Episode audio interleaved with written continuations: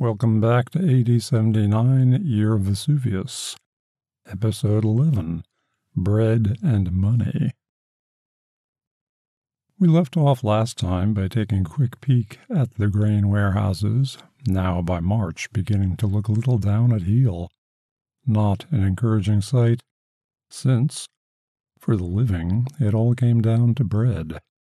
Also wine and olive oil, but mostly to bread or rather grain with which to make bread, but essentially to bread. Rome had changed since 509 BC. By the late Republican era, large landholders had displaced the self supporting yeoman farmers and preferred high return cash crops and vineyards to grain. The city of Rome is famously the first metropolis to break the million mouth mark all of whom needed to be fed. There was little choice but to import grain from overseas. Sardinia, Sicily, North Africa, and most of all Egypt, where the Nile made possible the production of grain on a scale impossible in the Tiber Valley. How did it work? The process begins with money. Maritime trade had a long history in the Mediterranean well before the Romans got their feet wet. Greeks and Levantines, when not making war, had been shifting trade goods for centuries and had worked out systems of managing the risk of a highly risky business. Rome itself had no shortage of money looking for investment. Aulus Gellius, writing in the second century AD, notes sadly that commercial real estate would be an excellent investment if only buildings didn't burn down so often. The senatorial class required a million sesterces to join. The snag was that senators, by law, were prevented from engaging in trade. More specifically, as of 218 BC, senators were forbidden to own ships, maritimam navem, for commercial gain.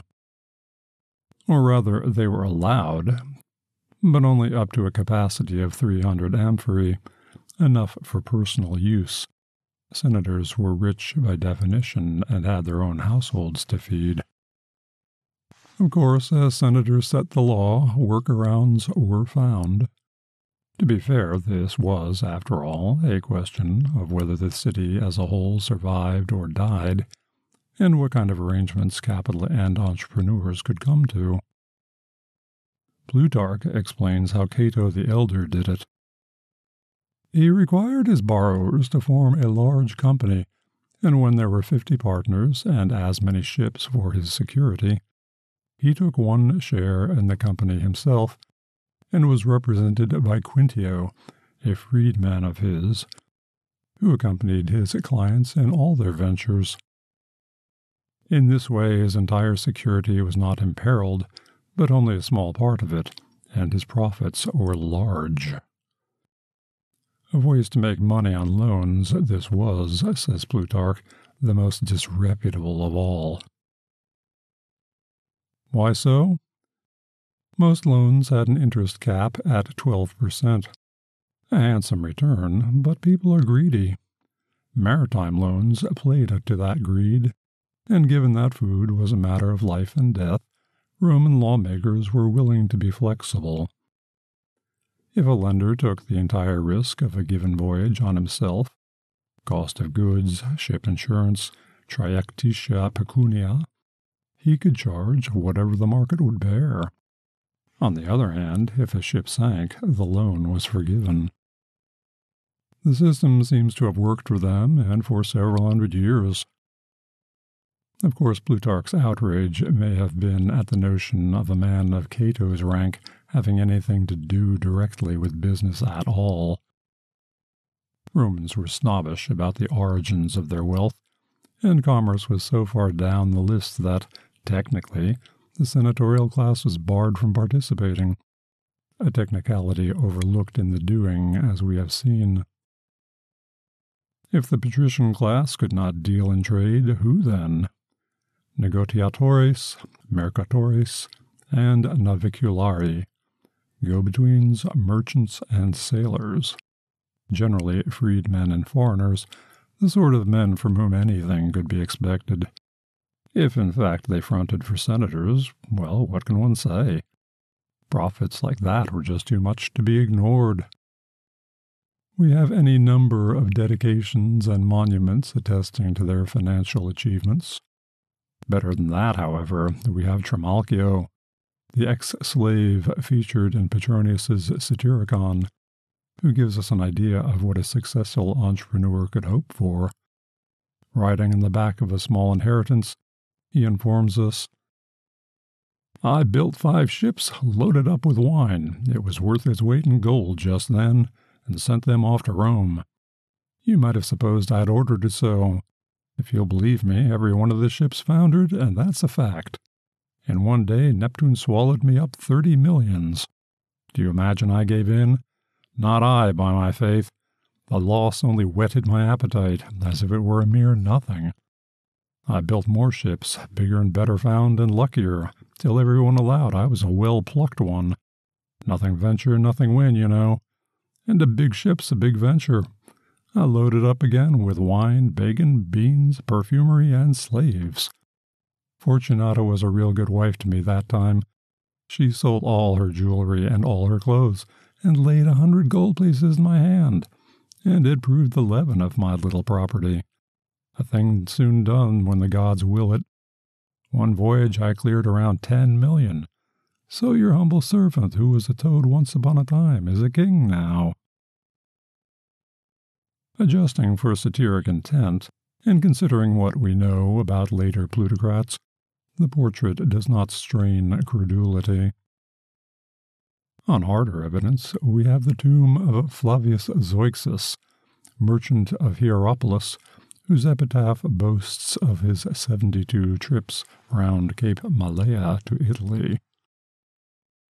Numerous scholars have worked out the figures, minimum amounts of grain brought in every year, the yield being 237,000 metric tons of wheat per annum, more counting in loss and spoilage, 18,000 tons of olive oil, and wine, creating a minimum of 1,692 shiploads per year.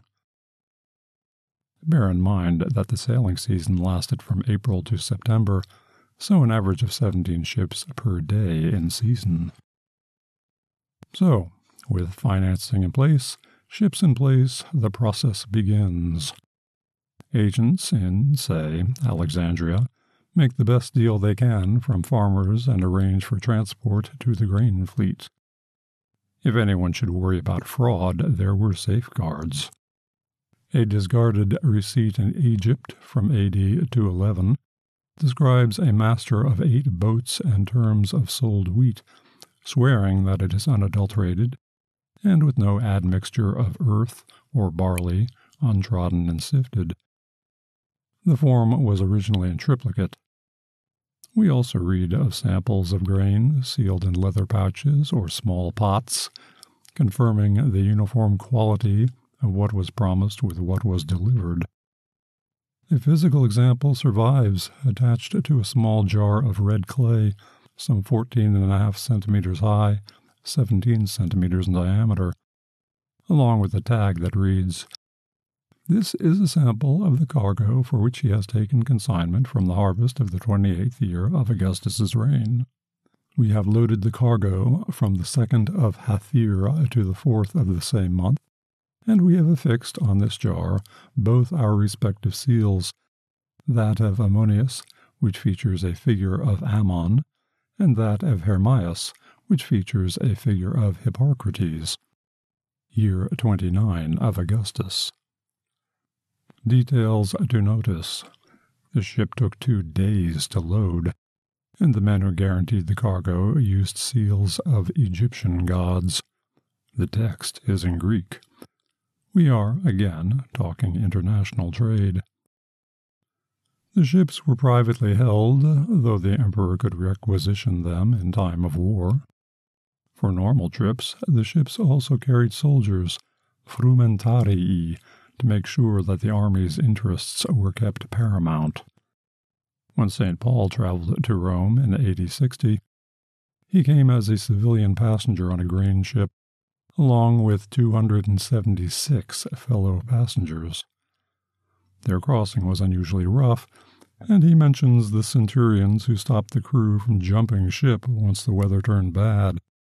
Simply to keep the boat afloat, the passengers jettisoned the chief cargo of grain. More work for lawyers. The ships sailed in convoys.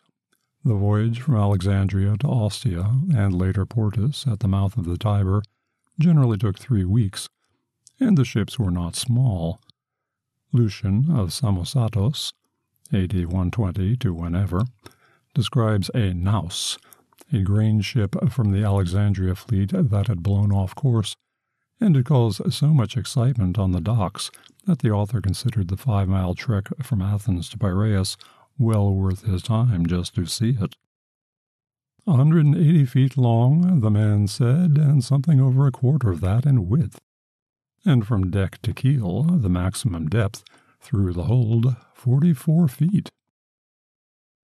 Lionel Casson estimates her cargo capacity at anywhere between 1,200 to 1,300 tons burden. Lucian claims that the ship would carry enough grain to feed Attica for a year, but Lucian likes to exaggerate. In comparison, the Sea Witch, a state of the art extreme clipper ship dating from 1846, was 179 feet long and 33 feet abeam with a cargo capacity of just over 400 tons of burden. Granted, clipper ships were designed primarily for speed, but the comparison is nonetheless striking. Even to the jaded Italians, the arrival of the grain ship was something of an event. Seneca describes the scene. Suddenly there came into our view the Alexandrian ships, I mean those which are usually sent ahead to announce the coming of the fleet. They are called mail boats. The companions are glad to see them. All the rabble of Puteoli stand on the docks and can recognize the Alexandrian boats, no matter how great the crowd of vessels, by the very trim of their sails. Puteoli is nice, but it isn't Rome. It's not even close to Rome. The mouth of the Tiber, however, has no natural harbor and is given to sandbars, the runoff from the river itself. Large ships carrying grain to Rome waited offshore, while flat bottomed lighters came out to offload cargo and bring it to land. This was not efficient, not for the number of people waiting upriver to be fed. It took the famine year of 40 to 41 for the then Emperor Claudius to take the hint. His officials informed him that there was grain enough for perhaps one week, and after that, nothing. The problem was presumably saved by a late arrival of food, but the offloading must have been agonizingly slow. The close call was enough to goad Claudius into action on making Rome a proper port. He ordered a protected area built, two large moles, breakwaters, to reach out into the ocean and provide safe harbor for the grain fleet. A century later, Trajan expanded this enterprise by building the sexagonal harbor of Portus. You can see the outlines of it if you fly into Fiumicino Airport. Busy? Juvenal says so. Look at our ports, our seas, crowded with big ships. The men at sea now outnumber those on shore. Whithersoever hope of gain shall call, thither fleets will come. Again, adjusting for Juvenal's being a satirist, there must have been some truth, or the joke would not have worked. A ship's arrival was as complicated then as now. The harbor master assigned an incoming ship an empty berth. Officials and merchants came aboard to break the seal on the sample container confirm the goods in the hold were consistent with the goods in the container, and tally the amounts. All required signatures were given and received, after which guild members stepped in. Their tasks specific and not to be infringed upon by outsiders. Saccarii, stevedores who hefted sacks of grain, not to be confused with Phalangarii, who carried amphorae filled with wine or oil, or saburarii, who arranged sand used for ballast. General dock workers, geruli, not to overstep the prerogatives of horrearii, warehouse workers, which warehouses were guarded by custodiarii, who may have kept a sharp eye on mensores frumentarii, who kept track of goods leaving the river and entering the warehouse, and vice versa. None of these men would have jobs at all without the fabri navales, who built the ships in the first place. Each one of these was vital if goods were to get to carts and then to warehouses and directly to navis codicaria on the Tiber that would take them upriver to the city for storage and distribution. A short mast in front to take advantage of what offshore wind there might be, and when the winds failed, to secure tow ropes for the oxen, or perhaps men, as Volga boatmen, for passage upriver. All involved stevedores, measurers, small boat and barge men were members of their specialized guilds that had a vested interest in keeping all transactions honest, if not necessarily cheap. A brief letter from a crew member of Alexandria to his brother in Alexandria gives an indication. I reached land, Portus or Ostia, on the sixth day of the month of Epiph, June 3rd, and we finished unloading on the 18th of the same month, July 12th. I went up to Rome on the 25th of the same month, July 19th, and the place received us as the god willed. We are daily expecting our discharge, so that up to today nobody in the grain fleet has been able to leave. The letter is dated August 2nd, at some time in the second or third century. What on earth was the holdup? Bureaucracy of some kind, we can assume, or a disinclination to sail outside of a convoy. The Vatican Museum has a third century wall painting from Ostia showing us the loading of the good ship Isis Geminiana. At the stern is Pharnaces, shipmaker, who idles as a pair of stevedores tote bags of grain from the dock, while a man named Abascantus keeps a sharp eye on the progress, and that of a third man who dumps grain into a modius, a barrel of known volume. A third man with a tally stick watches their progress, as does a man seated at the bow next to a speech balloon on which is written the caption, Feci, I'm done. A very cosmopolitan affair. Isis Geminiana suggests an Egyptian flag for the ship. Pharnaces takes his name from the first century BC king of Pontus, modern Turkey. The number of craft heading up and down the Tiber at peak shift would have been considerable, and there were inevitably accidents. In 1862, we read of 100 vessels heading up the Tiber catching fire and burning, this on top of 200 in harbor sunk by a passing storm. There are no details, but presumably one blazing ship was abandoned, floated downriver, struck and ignited a second ship, and set off a chain reaction down the line. Where the fire broke out, and how many ships were upriver of it, and whether they escaped, we are not told.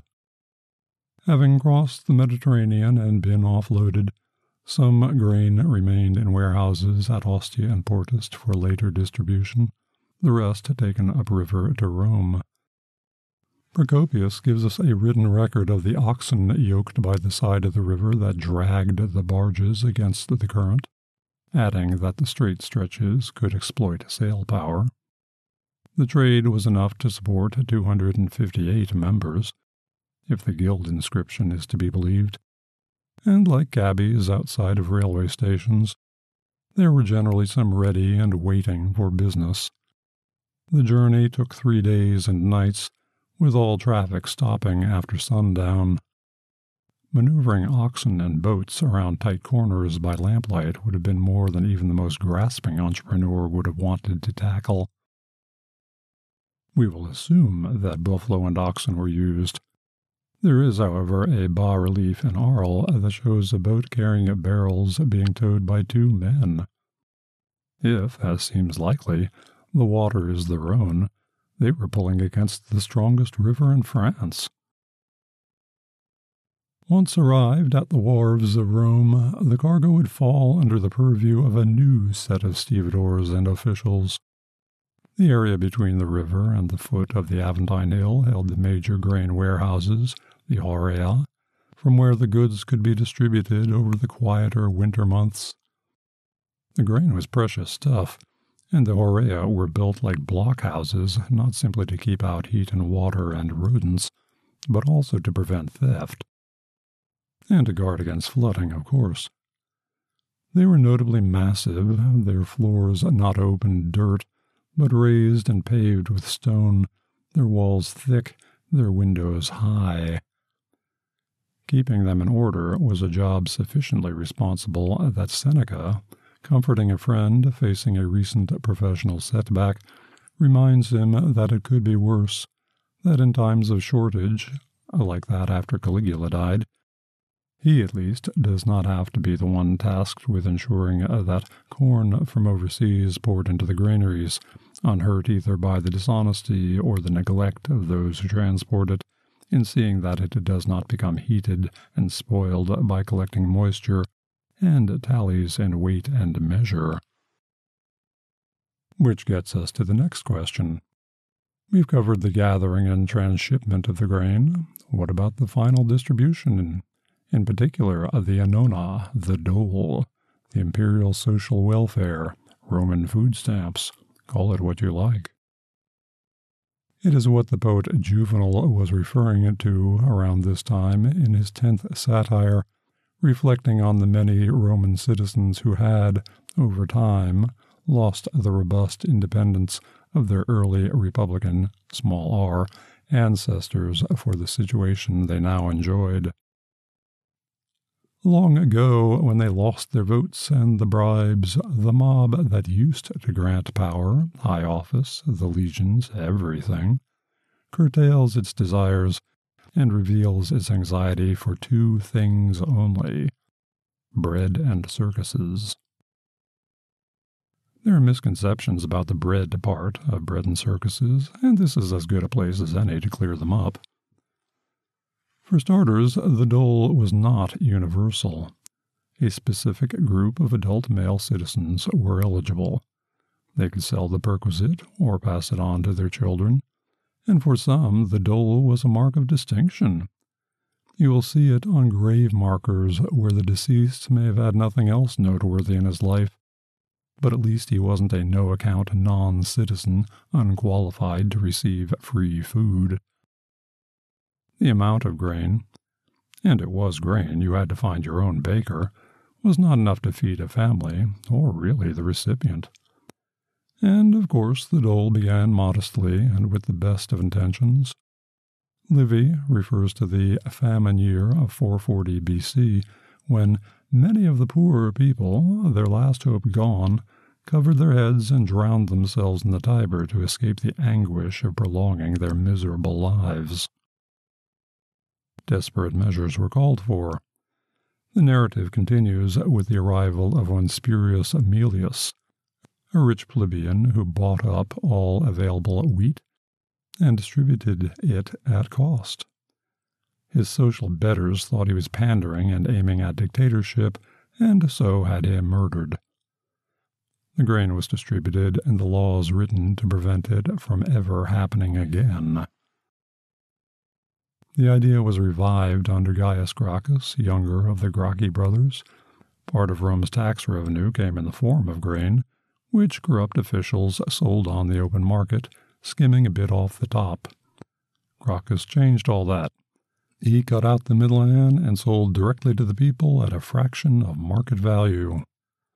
The idea did not go over well with traditionalists who pointed to Spurius Aemilius Lucius Calpurnius Piso, called Frugi for his care for money, argued against the law, but once it was passed, could be found in line waiting for his share.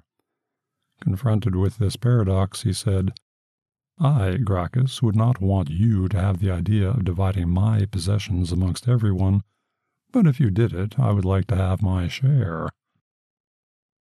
Sallust, 86 to 35 BC, among others, argued that free grain discouraged labor and that qualifying farm workers migrated to the city to live a life of ease, if not plenty. Eventually, Gracchus and his followers were crushed, their bodies, at least 3,000, thrown into the Tiber. The precedent, however, had been set. In 59 BC, Julius Caesar threatened to make grain free. In 58 BC, Publius Clodius Pulcher, with the Lex Clodia Frumentaria, actually did so, specifically for the poor.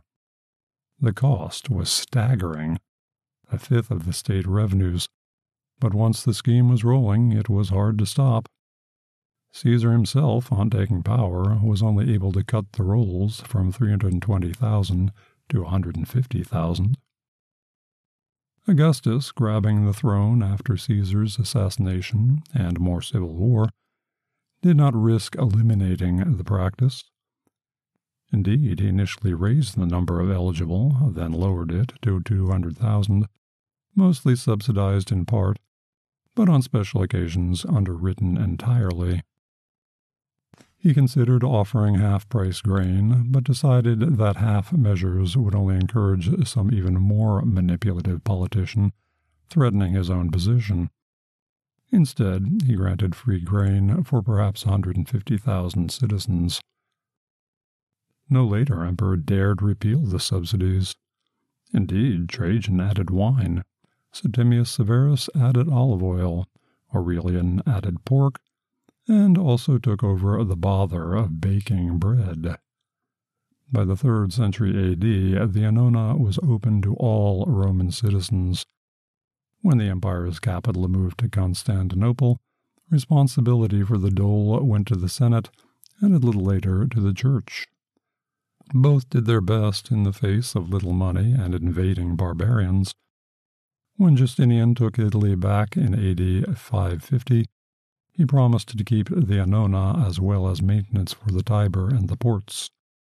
Whether he was able to do so may be doubted. In the end, there was no free lunch. And from the beginning, it was all very political. And accordingly, politics, or rather elections, will form the subject of our next episode. March was the campaign and voting season, and the Romans were no less competitive on that side of things as any other political nation. Until then, thank you for listening. And if you are still listening, another friendly reminder that broadcasts are free for listening, uh, but not for the creating.